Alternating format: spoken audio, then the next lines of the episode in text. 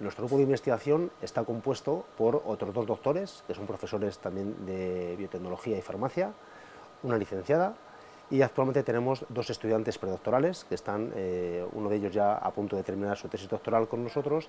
y otro que va a iniciar su, doctorado a lo largo de este año. También tenemos un estudiante de grado en biotecnología, que bueno, pues, eh, viene al laboratorio a hacer mm, su training y nos ayuda a llevar adelante los proyectos que tenemos en marcha. Eh, el interés de nuestro grupo es eh, el estudio de levaduras de vinificación eh, indígenas y hasta ahora el, foco lo hemos centrado en la zona de Ribera de Duero. Este proyecto lo hemos desarrollado a lo largo de los últimos ocho años y bueno, nuestro interés es determinar las características fermentativas y el potencial biotecnológico de estas levaduras indígenas, centrándonos fundamentalmente en las levaduras iniciadoras de tipo no saccharomyces. Mm, hasta ahora hemos eh, conseguido desarrollar un procedimiento de identificación y eh, diferenciación de estas levaduras indígenas en base a marcadores moleculares tipo FLP, un procedimiento que, eh, como digo, está bastante avanzado en la metodología y lo que estamos haciendo actualmente es caracterizando estas levaduras en cuanto a eh, su potencialidad o su capacidad para la producción de compuestos eh, aromáticos, fundamentalmente alcoholes y, ésteres, que están implicados en el aroma y en eh, las características organolépticas generales de los vinos. Esta caracterización la hacemos mediante fermentaciones a pequeña escala en laboratorio y análisis posterior mediante cromatografía de gases.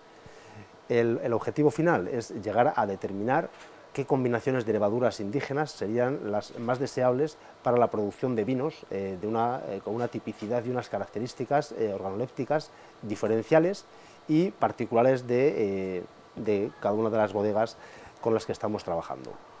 Esto es algo que está bastante de moda en la actualidad, como bien es conocido el tema de los vinos de autor y un poco la necesidad de estas bodegas pequeñas de ofrecer productos que se diferencien de la mayoría de productos del mercado. De ahí el interés de este proyecto de investigación. Eh, además, este año hemos iniciado otro proyecto en colaboración con la empresa Mostos Españoles S.A., que va dirigido al, eh, estudio de eh, los compuestos polifenólicos que están presentes en los mostos de uva concentrados. Esta empresa produce mostos de uva de diferentes variedades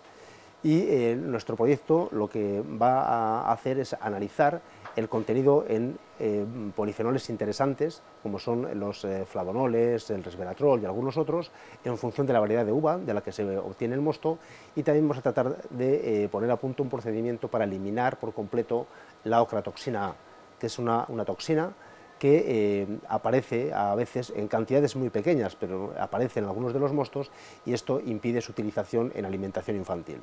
Estos serían los, los, objetivos de este proyecto, como digo, nuevo que estamos iniciando y bueno, que esperemos eh, se obtengan buenos resultados.